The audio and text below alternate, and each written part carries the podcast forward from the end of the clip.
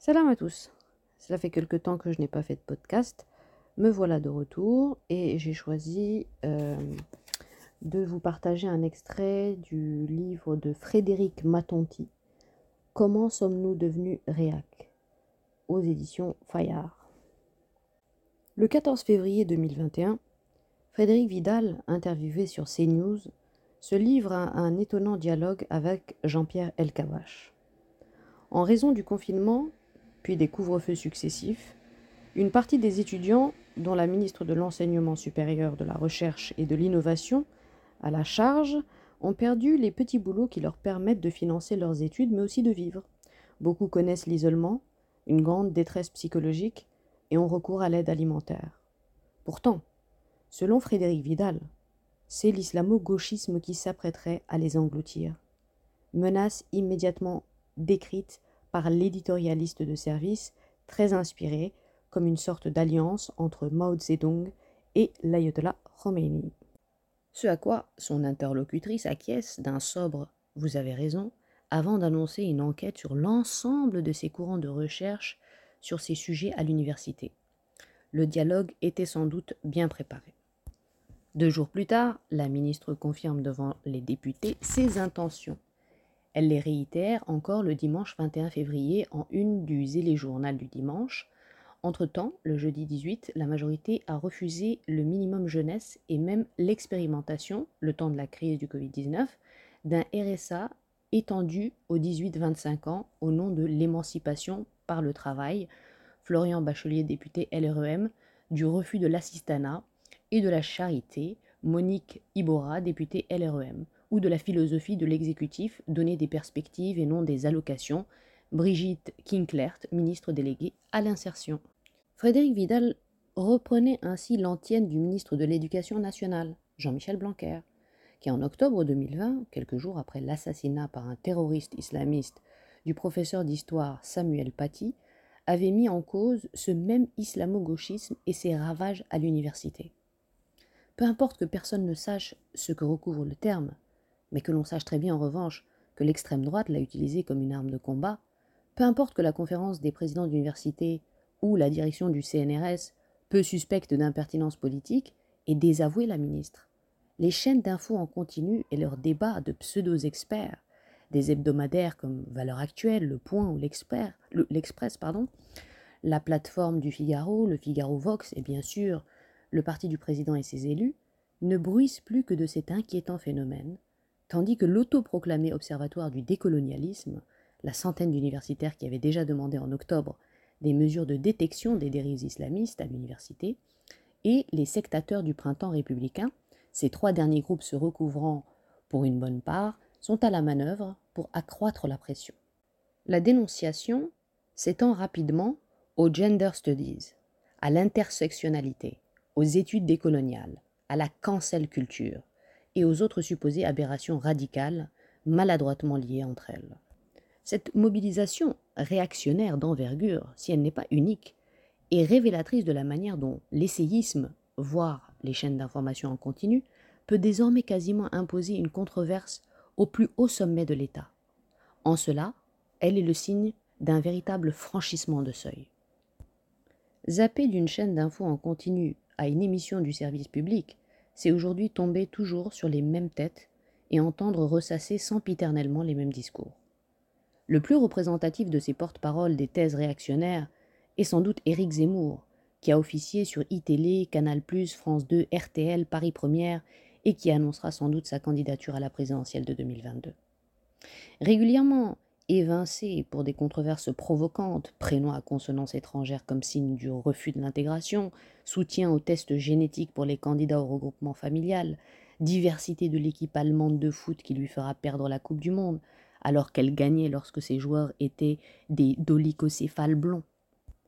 Accusation à l'encontre de mineurs isolés d'être tous des voleurs, des assassins et des violeurs, qu'il suscite dès qu'il en a l'occasion et se présentant par conséquent comme un martyr du politiquement correct. Attention, syntagme clé, il y revient immédiatement grâce à ses livres. Cela brasse crescendo tous les thèmes de la réaction contemporaine. antiféminisme, le premier sexe, nationalisme, nostalgie d'une grandeur imaginaire de la France, peur des étrangers avant tout de l'islam, mélancolie française, le suicide français, destin français, auxquels s'ajoutent quelques idiosyncrasies, comme sa récente défense de Vichy sur les termes néanmoins éculés et depuis longtemps battus en brèche par les historiens professionnels du bouclier pétainiste. Pendant le confinement du printemps 2020 en raison de la pandémie de Covid-19, Zemmour a par exemple affirmé que les Africains à Paris ou dans les banlieues ne le respecteraient pas, feraient même des barbecues parce qu'ils estimeraient que c'est une maladie de blanc et qu'ils sont protégés par Allah. Sa source, parce que oui, il en aurait une, ce seraient des policiers avec lesquels il aurait parlé, version que l'on retrouve dans des termes quasi identiques dans Valeurs actuelles. Zemmour est en effet loin d'être un cas isolé. Au fil des années sont apparus de nouveaux piliers de plateau, Natacha Polony, de Marianne à France Inter, en passant par Paris Première, LCI, Europe 1, BFM TV, fondatrice de sa propre chaîne, Polony TV, avec retour à Marianne qu'elle dirige désormais. Souverainiste, supposée spécialiste de la décadence scolaire pour avoir enseigné un an au lycée, ou Elisabeth Lévy, créatrice de causeurs, invitée dès qu'il faut défendre le désir masculin, jugée bien fragilisée par MeToo, les féministes, donc invitée souvent. La multiplication des plateaux à garnir crée des ronds de serviettes à défaut de compétences. Perico Légas, initialement chantre de la gastronomie traditionnelle, pourfendeur de la malbouffe et défenseur de la paysannerie française, est devenu spécialiste, conservateur bien sûr, de droit constitutionnel, de la loi anticasseur ou du macronisme. Pascal Pro, ancien journaliste sportif, anime désormais l'heure des pros sur CNews, se présentant en avocat du diable. Il ironise sur la censure à l'encontre des climato-sceptiques et trouve hallucinant de dire que Marine Le Pen est d'extrême droite. Pour ne reprendre que ses saillies les plus récentes, encouragées, semble-t-il, par sa chaîne au nom de l'audience, l'une de ses cibles récurrentes est la fonction publique, ce qui l'a amené par exemple, à la sortie du confinement du printemps 2020, à s'en prendre aux professeurs, qui, en invoquant les risques de la reprise, ont été accusés de ne pas vouloir aider Emmanuel Macron, alors qu'à un moment, faut y aller. La recherche des réactionnaires pour garnir les plateaux ou fournir des éditoriaux ignore les frontières. Mathieu Boccoté, qui s'est fait connaître au Québec par son militantisme souverainiste au sein du Parti québécois et son opposition farouche aux accommodements raisonnables, débat peu connu et pas si aisément transposable, sauf sous les catégories supposées infamantes en France de communautarisme ou de multiculturalisme, intervient régulièrement dans le Figaro Vox, mais il est aussi invité dans l'émission politique sur France 2, sur France Culture, sur CNews, ou par Yann Barthès sur TMC pour pourfendre le politiquement correct. On comprend qu'il soit euh, très apprécié de la droite tendance euh, Vauquier, Bellamir et Taillot, et à la une des de valeurs actuelles pour son numéro anti-politiquement correct. Les vieux éditorialistes les plus droitiers, Éric Brunet, Yvan Rioufol, Guillaume Roquette, François Dorcival ou Yves Tréhard, ont été rejoints par de jeunes pousses encore plus radicales, Geoffroy Lejeune, Charlotte Dornelas ou Eugénie Bastier pour n'en prendre que quelques-uns. Geoffroy Lejeune, invité sur Public Sénat, Européen, Sud Radio, LCI, RMC, Salut les terriens, on n'est pas couché, c'est à vous. Actuel directeur de Valeurs Actuelles et l'auteur d'une élection ordinaire, roman de politique fiction, qui racontait le succès à la présidence, à la présidentielle d'Éric Zemmour. Son journal multiplie les unes tapageuses, soit au sens propre destinées à faire du buzz, les charlatans de l'écologie enquêtent sur le totalitarisme vert, la terreur végane, l'imposture Greta Thunberg, les escrocs de l'islamophobie, la France chrétienne, racines et traditions, le racisme anti-français tue, SOS chrétien d'Occident, PMA GPA, comment ils vous enfument, la nouvelle terreur féministe, la tyrannie des, bien-pensants, le vrai pouvoir des francs-maçons, ceux qui détestent l'homme blanc, arrêtent d'emmerder les chasseurs, et les consacrent à ces modèles le trio Salvini, Orban, Kurz, qualifié de nouveaux visages de la rébellion des peuples, le trio Onfray, Zemmour, Tadei, en but au retour à la censure, Philippe de Villiers, mais aussi l'ancien chef d'état-major, Pierre de Villiers, Michel Houellebecq, Marion Maréchal Le Pen, Jean-Marie Bigard. C'est toujours dans Valeurs Actuelles que paraît, à la fin de l'été 2020, une fiction politique transportant Daniel Obono, la députée de la France insoumise, au XVIIIe siècle et la transformant en esclave. Précisons que bien sûr, ce sont des Africains qui l'ont réduite à cette condition. Le jeune, le jeune lui-même n'a pas hésité à faire le coup de poing contre l'une des membres du groupe féministe, la Barbe, manière sans doute euh, de résister à la terreur féministe. Charlotte Dornelas, journaliste à valeur actuelle, est aujourd'hui une chroniqueuse régulière sur CNews et jusqu'en 2019 sur BFM TV. Elle participe par exemple à l'émission politique et en même temps, animée jusqu'à l'été 2020 par Apolline de Malherbe, le dimanche. Mais elle intervient également sur Radio Courtoisie, TV Liberté et écrit dans Présent, soit des canaux classiques de l'extrême droite. Elle a aussi cofondé avec Damien Lefebvre, dit Damien Rieux, génération identitaire, spécialiste des actions coup de poing, comme l'occupation d'un chantier euh, de mosquée à Poitiers en 2012 ou la tentative de fermeture de la frontière italienne aux migrants en 2018. France, magazine patriote. Le premier numéro comportait entre autres une interview euh, du chantre du grand remplacement Renaud Camus. Nous sommes encore plus forts, la chroniqueuse des chaînes, des info théorisées dans le numéro 3, le coup de grâce porté aux idéologies du progrès et de l'égalité, ou prophétiser la guerre culturelle et le réenracinement des Français. Comme Damien Rieu, elle est membre de l'ONG SOS Chrétien, régulièrement dénoncée par la presse catholique comme proche de la droite catholique identitaire, et a participé à un voyage pro-Bachar el-Assad. Rien d'aussi frontal, bien sûr, dans ses interventions sur les chaînes d'information, mais l'objectif, la guerre culturelle, est identique. Ainsi feint-elle de s'étonner que l'on puisse voir les photos des corps des enfants de migrants morts, euh, noyés sur les rives de la Méditerranée ou du Rio Bravo, mais pas celles du Bataclan. Derrière la fausse candeur, ces photos sont horribles, pourquoi sommes-nous obligés de les voir? Le complot n'est jamais loin. Montrer les corps des enfants, c'est vouloir faire bouger les lignes, et donc favoriser les flots migratoires. Ne pas montrer les victimes du Bataclan, c'est minimiser la violence islamiste. Eugénie Bastier Passé par Causeur et le Figaro Vox, l'un des épicentres avec valeur actuelle de la pensée réactionnaire, aujourd'hui au Figaro, intervient régulièrement sur LCI et sur Histoire TV, dirigé jusqu'en 2018 par Patrick Buisson, conseiller plus ou moins occulte de Sarkozy et théoricien de la droitisation de la droite, dans l'émission historiquement chaud animée par Jean-Christophe Buisson, Le Figaro Magazine. On y croise euh, historiens professionnels et histoire, historiens du dimanche, souvent bien ancrés à la droite de la droite, Philippe de Villiers, Jean Sévilla, ou amateurs de supposées énigmes historiques, Franck Ferrand. Le créneau d'Eugénie Bastier est avant tout celui de la lutte contre les féministes radicales. Adieu Mademoiselle, la défense des ports, le port émissaire, terreur ou contre-révolution, l'éthique mise en question de la congélation des ovocytes, de l'extension de la PMA, du rallongement des délais en matière d'IVG, de l'euthanasie pendant l'affaire Vincent Lambert.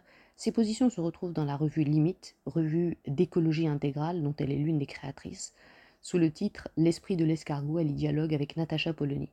La littérature y est prétexte à communier dans leur amour des écrivains nostalgiques, pour ne pas dire réactionnaires, à déplorer euh, la mode du fact-checking euh, ou que le bruit médiatique parle d'un seul homme, autrement dit qu'il n'y aurait pas de place dans les médias pour des paroles comme la sienne, qu'on entend pourtant beaucoup. Elle y défend l'écologie intégrale, terme utilisé par Dominique Bourg ou le pape François, mais progressivement monopolisé par les conservateurs catholiques, en particulier par Tugdual Derville, un des piliers de la Manif pour tous, ou par Gauthier Bess, un des fondateurs des Veilleurs, mouvement créé en 2013 pour s'opposer au mariage des couples de même sexe et cofondateur de Limite.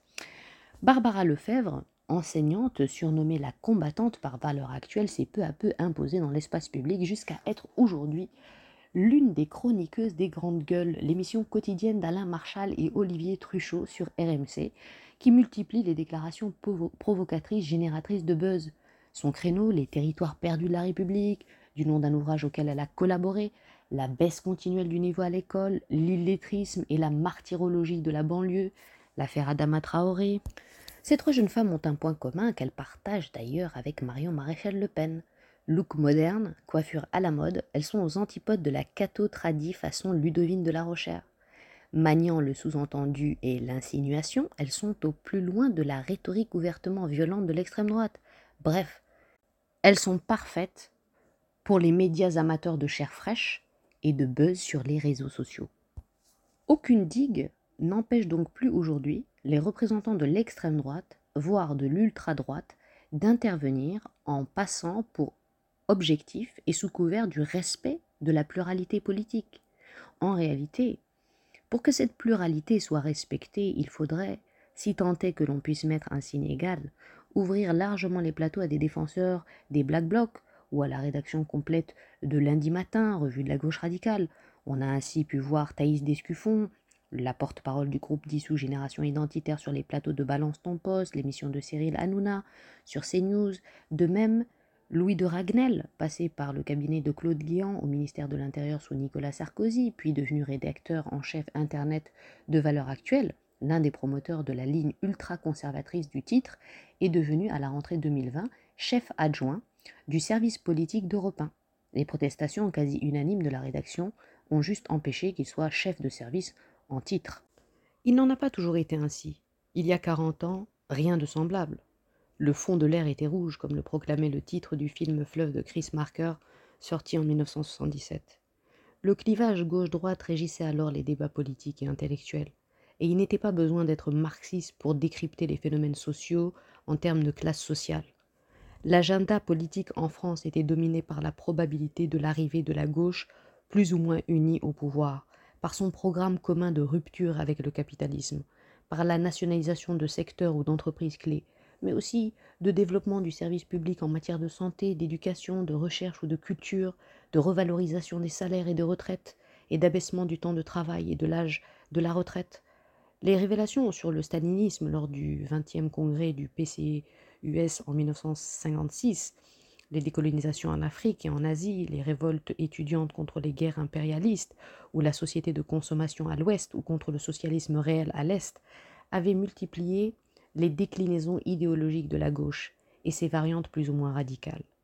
La crise de mai 68, rendue possible par la critique de toutes les autorités, du père de famille, du chef d'atelier, de l'Église, de l'institution scolaire, de l'État, en la rendant à son tour possible, avait permis de questionner ce qui était jusque-là vu comme des évidences, la norme hétérosexuelle, la domination masculine, l'enfermement psychiatrique ou carcéral, le pouvoir médical, etc. Cette période est aussi l'âge d'or des sciences humaines et sociales, non seulement par l'ouverture de nouveaux cursus universitaires, mais aussi par les succès de librairies ou la place qu'elles occupent dans les controverses intellectuelles, dans les années 1960 paraissent les ouvrages les plus célèbres du structuralisme, ou plus exactement de ce qui est rassemblé sous cette étiquette. Par exemple, Le Cru et le Cuit, premier tome des mythologiques de Claude Lévi-Strauss en 1964 pour Marx et Lire le Capital, respectivement écrit et dirigé par Louis Althusser en 1965, Les mots et les choses de Michel Foucault en 1966, écrit de Jacques euh, Lacan en 1966, Critique et vérité de Roland Barthès en 1966, c'est autour de ce dernier livre que s'organise la polémique autour de l'interprétation de Racine avec le professeur de la Sorbonne Raymond Picard, controverse qui conduit l'Express à parler d'affaires Dreyfus du monde des lettres, au plus loin donc des unes actuelles du News Magazine sur la menace islamiste ou les risques du politiquement correct.